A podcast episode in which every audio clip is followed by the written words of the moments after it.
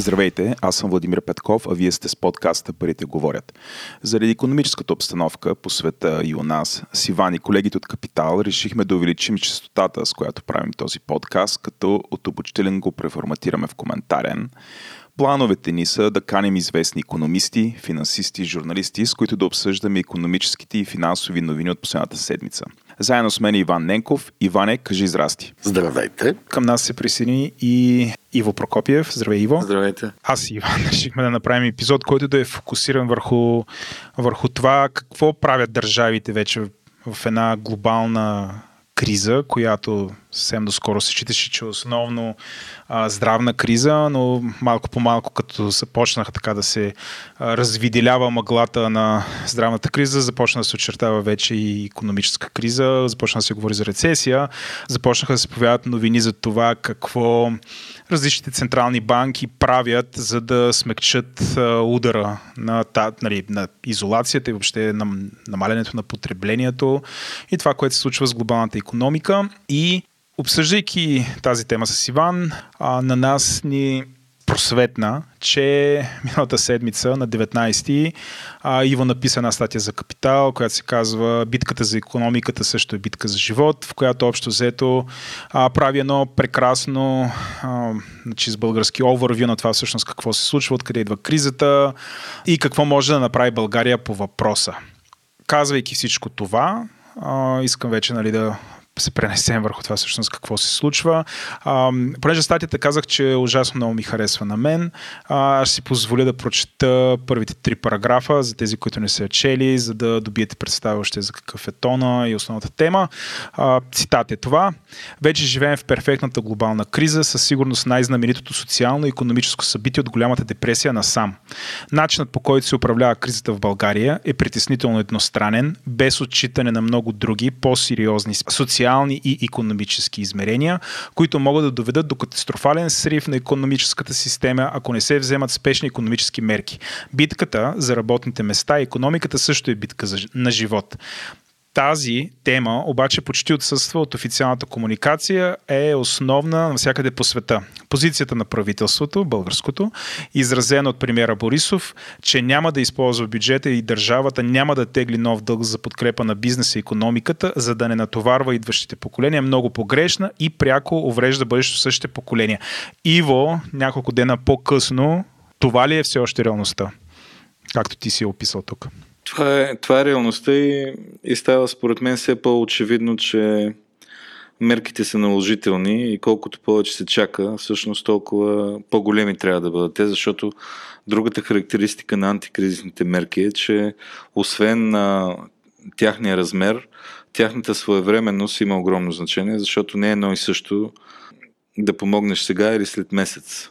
Е, едното от нещата, с които тази криза е уникална, е, че тя а, има всички данни да бъде много дълбока, много силна и разрушителна, но в същото време много краткотрайна. Така че а, всяко изчакване може да бъде пагубно и след това просто мерките да бъдат безпредметни или да трябват в пъти повече подкрепа да се оказва, за да се постигне същия ефект.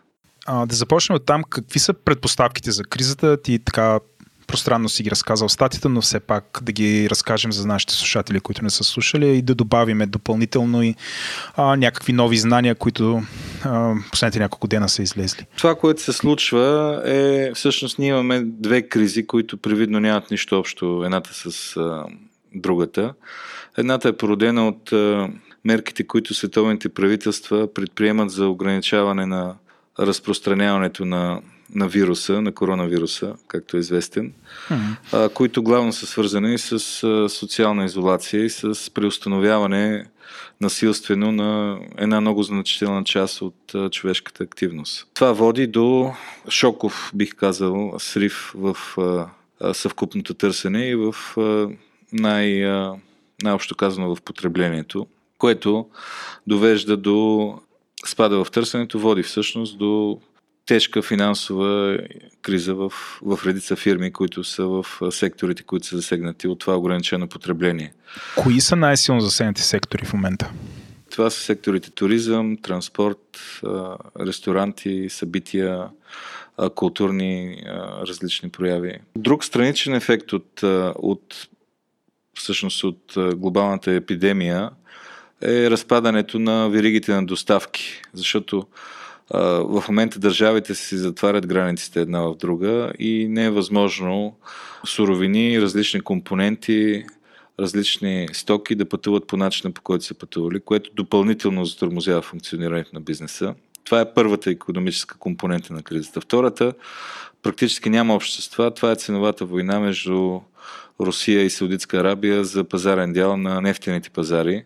Там обаче тя, понеже се случва в контекста на намаляващо търсене въобще глобално, е изключително също жестока и води до, до много тежки последствия, защото а, в момента цената на нефта и на, и на природния газ е на безпредседентно ниски равнища.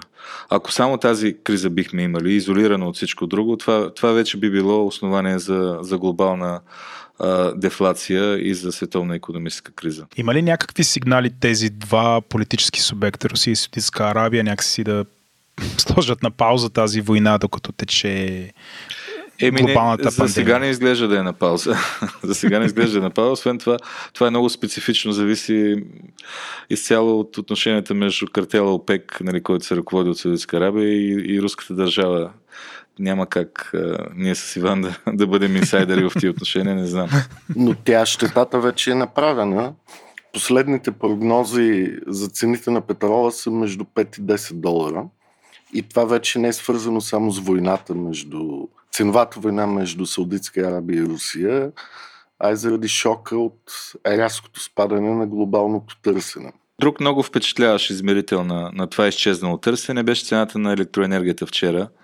В по-голямата част от денонощите на българската енергийна борса токът струваше 10 стотинки. 10 стотинки.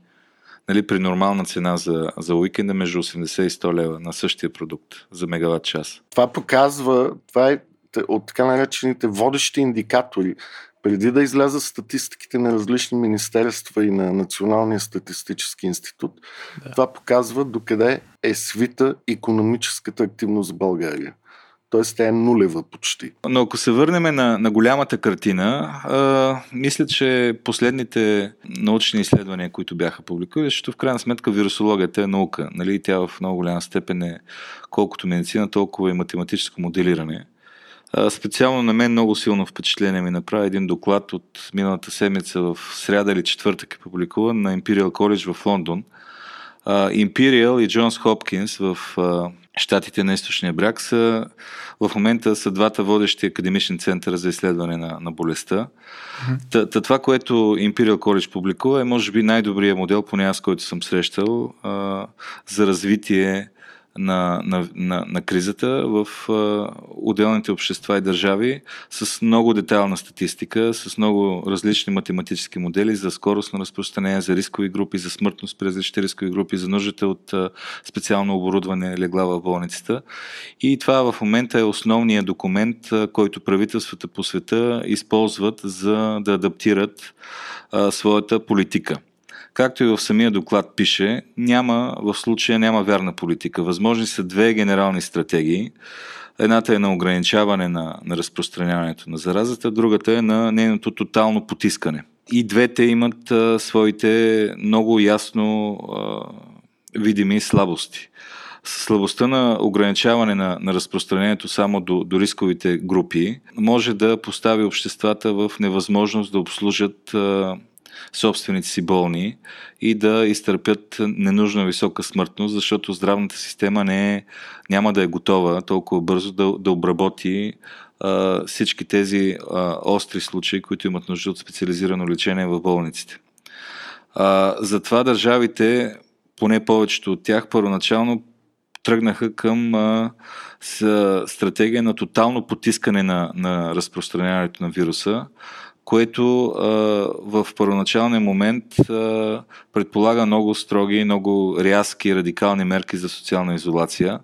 Целта е да се спечели време и, и целта е а, през това време да може а, медицинската система да се оборудва с нужния капацитет, да се даде малко време да се разработят нови модерни тестове и въобще институционалният капацитет за, за борба с вируса да, да нарасне, за да може в последствие да се премине към някаква по-комбинирана стратегия. Слабостта на системата за потискане, един, от, един радикален вариант, на която се прилага в България, е, че тя не може да бъде безсрочна, защото тя е път без изход а, тя евентуално би била прекратена успешно, ако междувременно бъде открито лекарство или вакцина за, на, на тази зараза.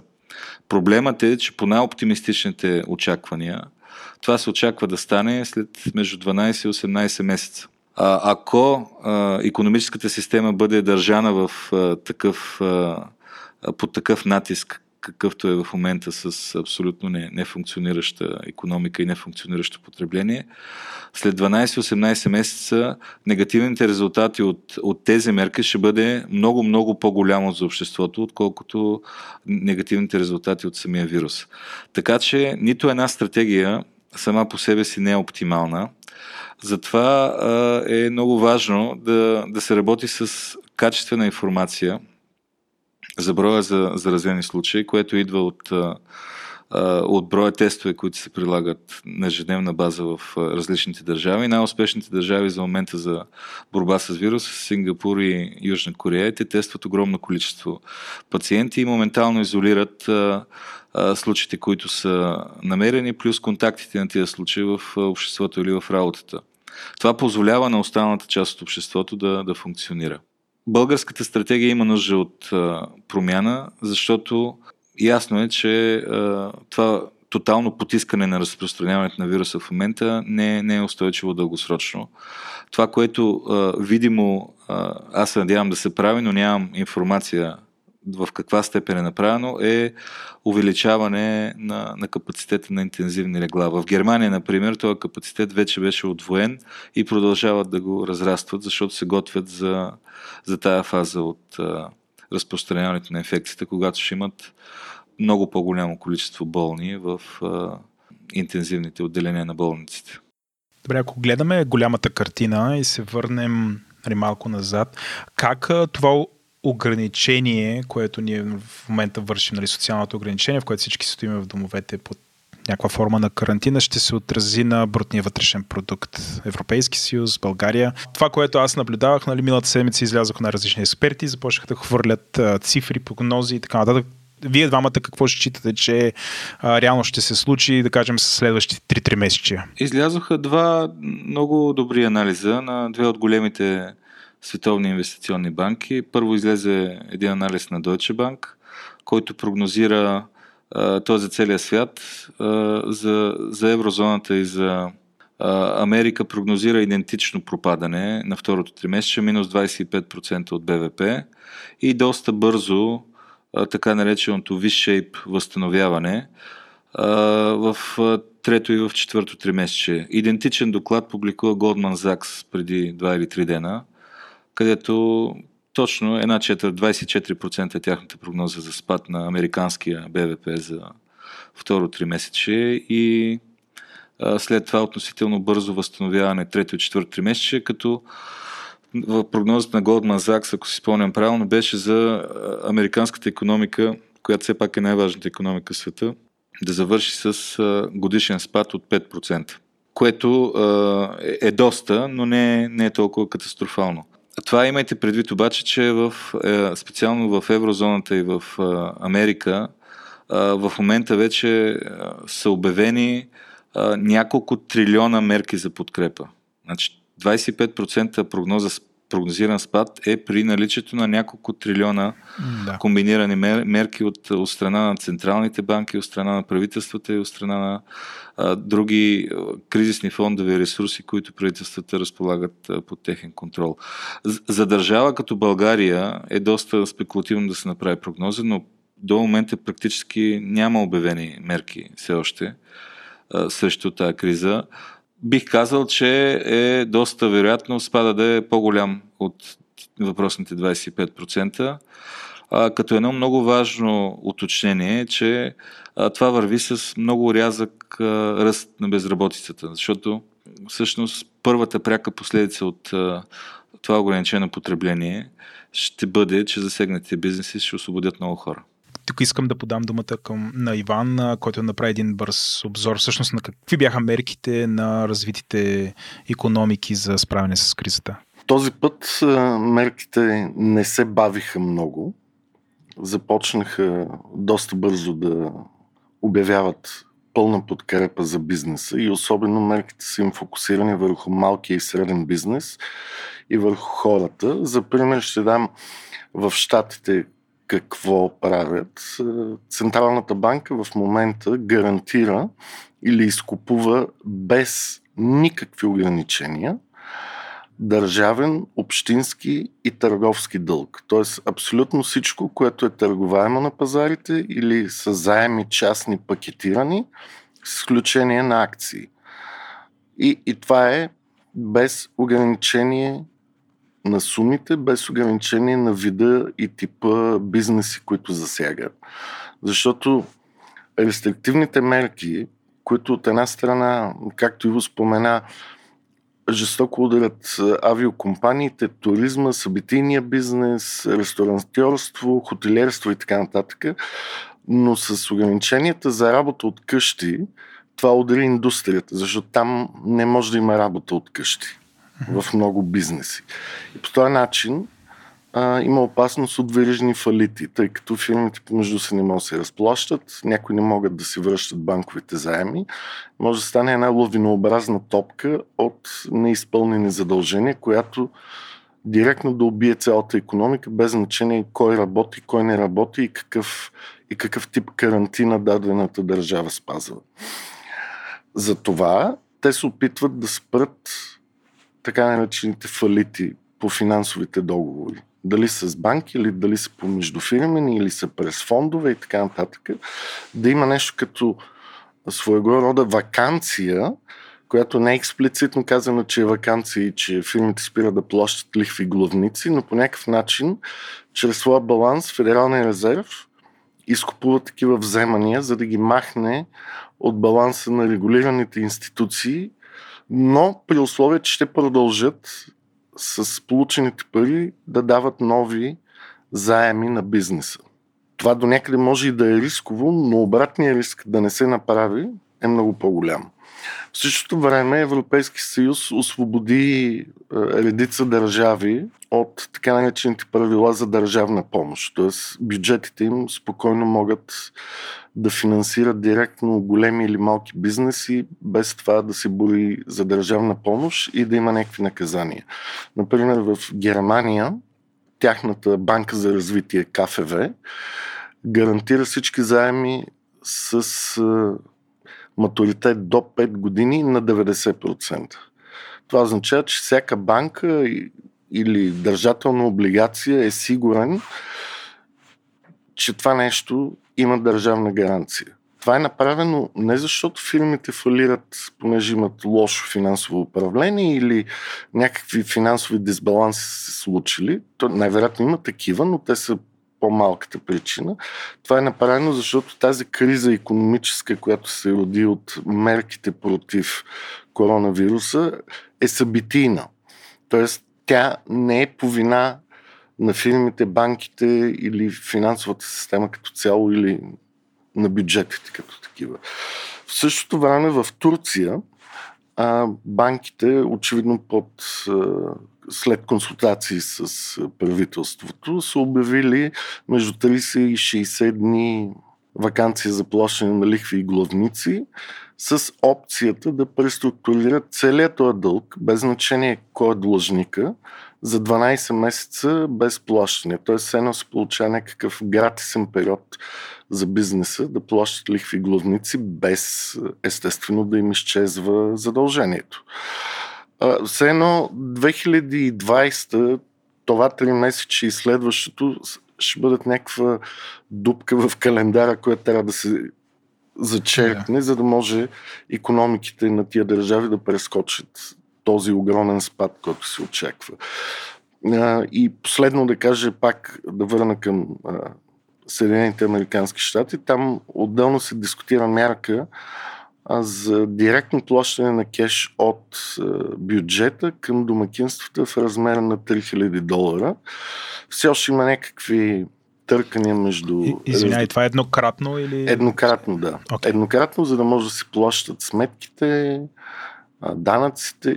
Да, а данъците ги изместиха на 15 юли като срок за подаване на данъчните декларации. И така, докато в същото време в България искаха да вземат авансов данък от фирмите, което беше едно безумие. Хубаво е, че отпадна. И единствената мярка, която аз видях, е ангажимент държавата да поеме до 60% от заплащането на работниците, но само в бизнесите, които са били затворени с заповед от държавата. Това най-вероятно касае така станалите известни фризьорски салони, ресторанти, барове, фитнеси и така нататък. Но при условие, че работниците след края на тая мярка, която е 3 месечна, останат още 3 месеца на работа което по същество не прави някакъв огромен смисъл, защото бизнесите, които ще пострадат, едва ли ще задържат толкова много служители, заради това, че ще получат 60% помощ за техните заплати и след това 3 месеца ще ги държат на работа, при условие, че може да нямат този бизнес. Иво, ти би ли желал да добавиш нещо към всичко това, което каза Иван? Има много да, най-разнообразна практика. В Европа е малко по-различно как работи системата от мерки за подкрепа, защото там Централната банка е една ЕЦБ, а пък отделните държави разполагат само със собствените си бюджети. И, и се вижда, че примерно Франция и Испания са концентрирани точно върху гарантиране на на фирмените задължения и подкрепа за, за банките, защото най-общо казано, целта сега е кризата да не стане финансова. Ясно е, че няма да има ни, нито една фирма през второто тримесечие няма да е изряден платец и нито една банка няма да спазва изискванията на Базел 3 и на Базел 4, които бяха натегнати до крайност регулации за капиталова адекватност. Сега това, което става в много голям мащаб е регулаторите отпускат банковите регулации, а, пък правителствата помагат на, на фирмите, като им гарантират задълженията към банките, за да може да няма точно верижни фалити и да няма пренасене на проблема от едно място на друго място и финансовия сектор да продължи да функционира нормално и възможно най-малко фирмите да нямат натиск от страна на банките, за да могат да запазят максимален брой работни места. Най-общо това е философията на, на тия мерки, като на много места има и конкретна подкрепа за, за запазване на работни места чрез а, директно данъчни облегчения било чрез преките данъци, корпоративни и, и лични подоходни, било през социалните осигуровки, които се плащат. Просто държавата за известен период ги отстъпва с условията фирмите да ги запазват тия работни места. И това, ако го погледнем по-отвисоко, е справедливо, защото има три големи актьора в това отношение. Работник, работодател и държава. Нормално е, ясно е, че става въпрос за кратък период. Ако всички играчи действат умно в ситуацията, нормално е болката от този кратък период да бъде разпределена горе-долу поравно между държавата, между работник-служител и между работодател, за да може в най-голяма степен тяхните отношения след това да се съхранят, нали, да останат а, дългосрочни. Защо това се прави? Защото за да може това възстановяване V-образно или U-образно, между другото, то се казва V-образно, защото обикновено рецесиите се мерят на 3-месечни периоди. Трябва два последователни 3-месечни периода да, да са в спад, за да се брои за рецесия. Така че цял един период всъщност, ако се гледа на, на месечна база, е U образно възстановяването. За да може да стане това възстановяване, трябва да има съхранен потенциал. Фирмите трябва да са функционално способни, да имат персонал, да, да имат нормални отношения с доставчици, с финансиращи институции и така нататък, за да могат след това да, да възстановят своите пазарни позиции. А, в, а, в България обективно нещата са доста осложнени, ако говорим тук вече какво може да се направи. Да, защото в България нали, има валутен борт, който ни пречи нали, някакси Централната банка да, бъд, да обещае неограничен ликвиден ресурс. А, всъщност, какво можем да направим? Между другото, трябва да споменем Централната банка, защото едното от положителните неща, които се случи, единствената всъщност институция, която реагира напълно адекватно и в много голяма степен максимално за това, което може да направи по закон, беше БНБ с доста адекватни мерки. По същество тя върна цялата ликвидност, която българските търговски банки държаха в майките си или на други места в чужбина. Беше върната в България, което е много сериозна подкрепа както за местната ликвидност, така и за, за самия валутен борт. А, така че това, това е добре. Но, но БНБ някакси е ограничена наистина, защото в България функцията кредитор от последна инстанция, колкото и да е ограничена, се изпълнява от държавата чрез правителствения бюджет. И затова всъщност е доста погрешна тая теза, че правителството няма да взема нов дълг и няма да използва бюджета за спасителни за бизнеса мерки, защото а, това е единствения възможен инструмент. И ако той не се използва, всъщност други инструменти няма. И колкото по-бавно се вземат тия решения, в цялата тази ситуация е възможно да настъпи замръзване на финансовите пазари в Европа. И тогава дори България да иска да вземе дълг, може да се окаже невъзможно. На, на пазарите най-важно е доверието и най-често през економическите кризи се минава с най-малко щети, когато регулаторите и правителствата обещаят най-драстични мерки за подкрепа. Най-често психологическият ефект от, от обещанието води до това, че практически много голяма част от тия ресурси, които са обещани, никога не се налага да се използват. Това е нещо, което е много специфично за финансовите пазари, но, но веднъж вече загубено доверието, трябват много, много повече пари, за да се върне. И ние сме го преживявали това през а, периода 96 и 97 година. А, но, но все пак може да се направи, а, може много неща да бъдат направени. Както казах, за работните места това е абсолютният приоритет, защото най-важното в тази криза е да се в максимална степен да се съхранят работни места. Това е едното. Трябва да има мярка, която е... Държавата просто трябва да поеме част от социалните осигуровки на всички работодатели, които съхраняват работни места и са пострадали в степента, в която са пострадали от кризата. Защото тази мярка, примерно, за която а, стана дума за 60% от заплатите на, на засегнатите фирми, ресторанти и така нататък, а, тя е много особена, защото ако примерно имате транспортна фирма и ресторант и транспортната фирма е примерно 60% от бизнеса, ресторанта е 40%, няма как да ползвате облегчение за това, че трябва да уволните хората в ресторанта, защото трябва засегнатия бизнес да е над половината. Което е доста ограничително, защото в България бизнес е малък и много често фирмите правят повече от една дейност. и трябва да се намери справедлива формула, в която всяка фирма получава справедлива компенсация в степента, в която е засегната. Това не е толкова сложно математически да бъде изчислено, защото вече има доста подробни класификатори на, на професиите, всякакви, ясно е коя фирма в кой предмет на дейност оперира, колко са нейните служители в съответния предмет на дейност и така нататък. Финални въпроси, Иване? Имам въпрос към Иво. Според него, за България специално, според тебе, Иво, економическата криза в България следствие на мерките за коронавируса, колко време ще продължи? Тоест, кога ще започне някакво възстановяване на бизнеса и на економиката, което да е осезаемо и хората да, да се почувстват малко по-обнадеждени за бъдещето или за някакви нови работни места и така нататък? Много зависи от стратегията. Кога от стратегия на потискане ще се мине към стратегия на ограничаване. А, това очевидно зависи от другите неща, за които говорихме, изграждане на капацитет в здравния сектор. България е интегрирана економика. Ако около нас нещата тръгнат да се развият на добре, ние естествено ще, ще изпитаме и благоприятни економически ефекти, но големия риск е да има много бавно възстановяване, както стана след кризата през 2009 година. Тоест да има позитивно развитие, но то да е толкова бавно и от толкова ниска база, че да продължи години. Тогава между 2009 и практически 2014 по някое време е, имаше почти 5 години на възстановяване, кое, до нивата от, от 2008, което беше един много мъчителен процес за много бизнеси и за много предприемачи, някои от които, между другото, много голяма част от българските собственици на бизнес, от българските предприемачи никога не се възстановиха от тази криза.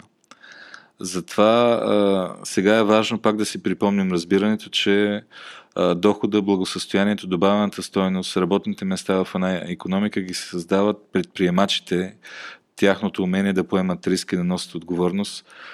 И те трябва да бъдат подкрепени, за да могат те да помогнат на максимален брой работници и служители да запазят работните си места. Това е всъщност гръбнака на економиката.